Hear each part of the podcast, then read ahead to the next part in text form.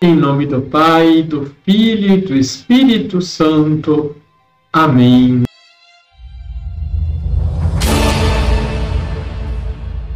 Olá, tudo bem com você? O homem foi criado por amor. É por isso que ele é tão inclinado a amar. Ele não é feliz, exceto quando se volta para Deus. Tira um peixe da água e ele não viverá Assim é o homem sem Deus.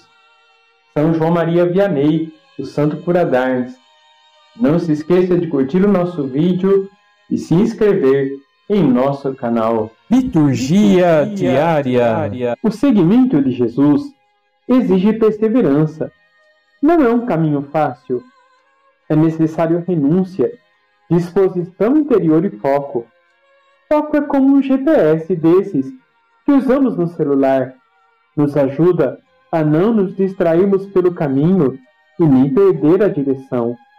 Na última ceia, no seu discurso, como lemos em João capítulo 14, versículos de 1 a 6, Jesus encoraja os seus discípulos, animando-os para continuarem firmes, já pensando no que iria acontecer depois da Páscoa. Que será dos discípulos depois de sua ascensão ao céu? Ele os convida, e também a nós, a não ter medo, mas manter a lâmpada de nossa fé acesa. Ele afirma: Na casa do meu pai há muitas moradas. Se assim não fosse, eu vos teria dito: Vou preparar um lugar para vós, e quando eu tiver ido preparar-vos um lugar, voltarei e vos levarei comigo, a fim de que, onde eu estiver, estejais vós também. O coração dos discípulos, o nosso coração não se pode abalar. Jesus volta para o Pai, mas permanece conosco. Em seguida ele diz: E para onde eu vou, vós conheceis o caminho.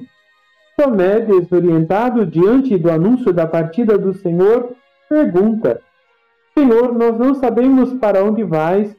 Senhor, nós não sabemos para onde vais. Como podemos conhecer o caminho?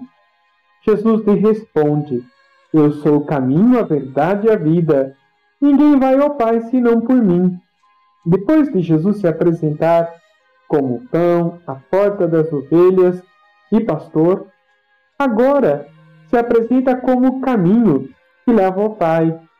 Ele é o caminho, a verdade e a vida. Fora de Jesus tudo é vaidade e ilusão. Muitas vezes, no nosso seguimento de Jesus, achamos que fica mais fácil pegar um atalho. Quem sabe não chegamos mais rápido? Geralmente nos enganamos e nos perdemos. Por isso precisamos do foco, que é Jesus.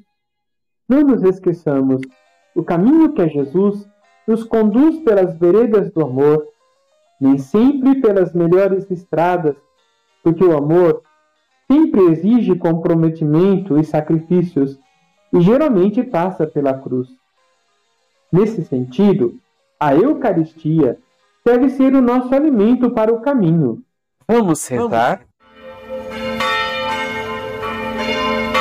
Senhor, nos pedimos a graça de nunca desanimarmos ou desistirmos diante das dificuldades da vida. Dá-nos um coração perseverante e cheio de bons propósitos, para que um dia depois de persistir em Jesus, caminho, verdade e vida, possamos chegar ao céu. Assim seja. Concedei, ó Deus, a vossos fiéis a bênção desejada, para que nunca se afastem de vossa vontade e sempre se alegrem com os vossos benefícios. Por Cristo nosso Senhor. Abençoe-vos o Deus Todo-Poderoso, Pai, Filho e Espírito Santo. Amém.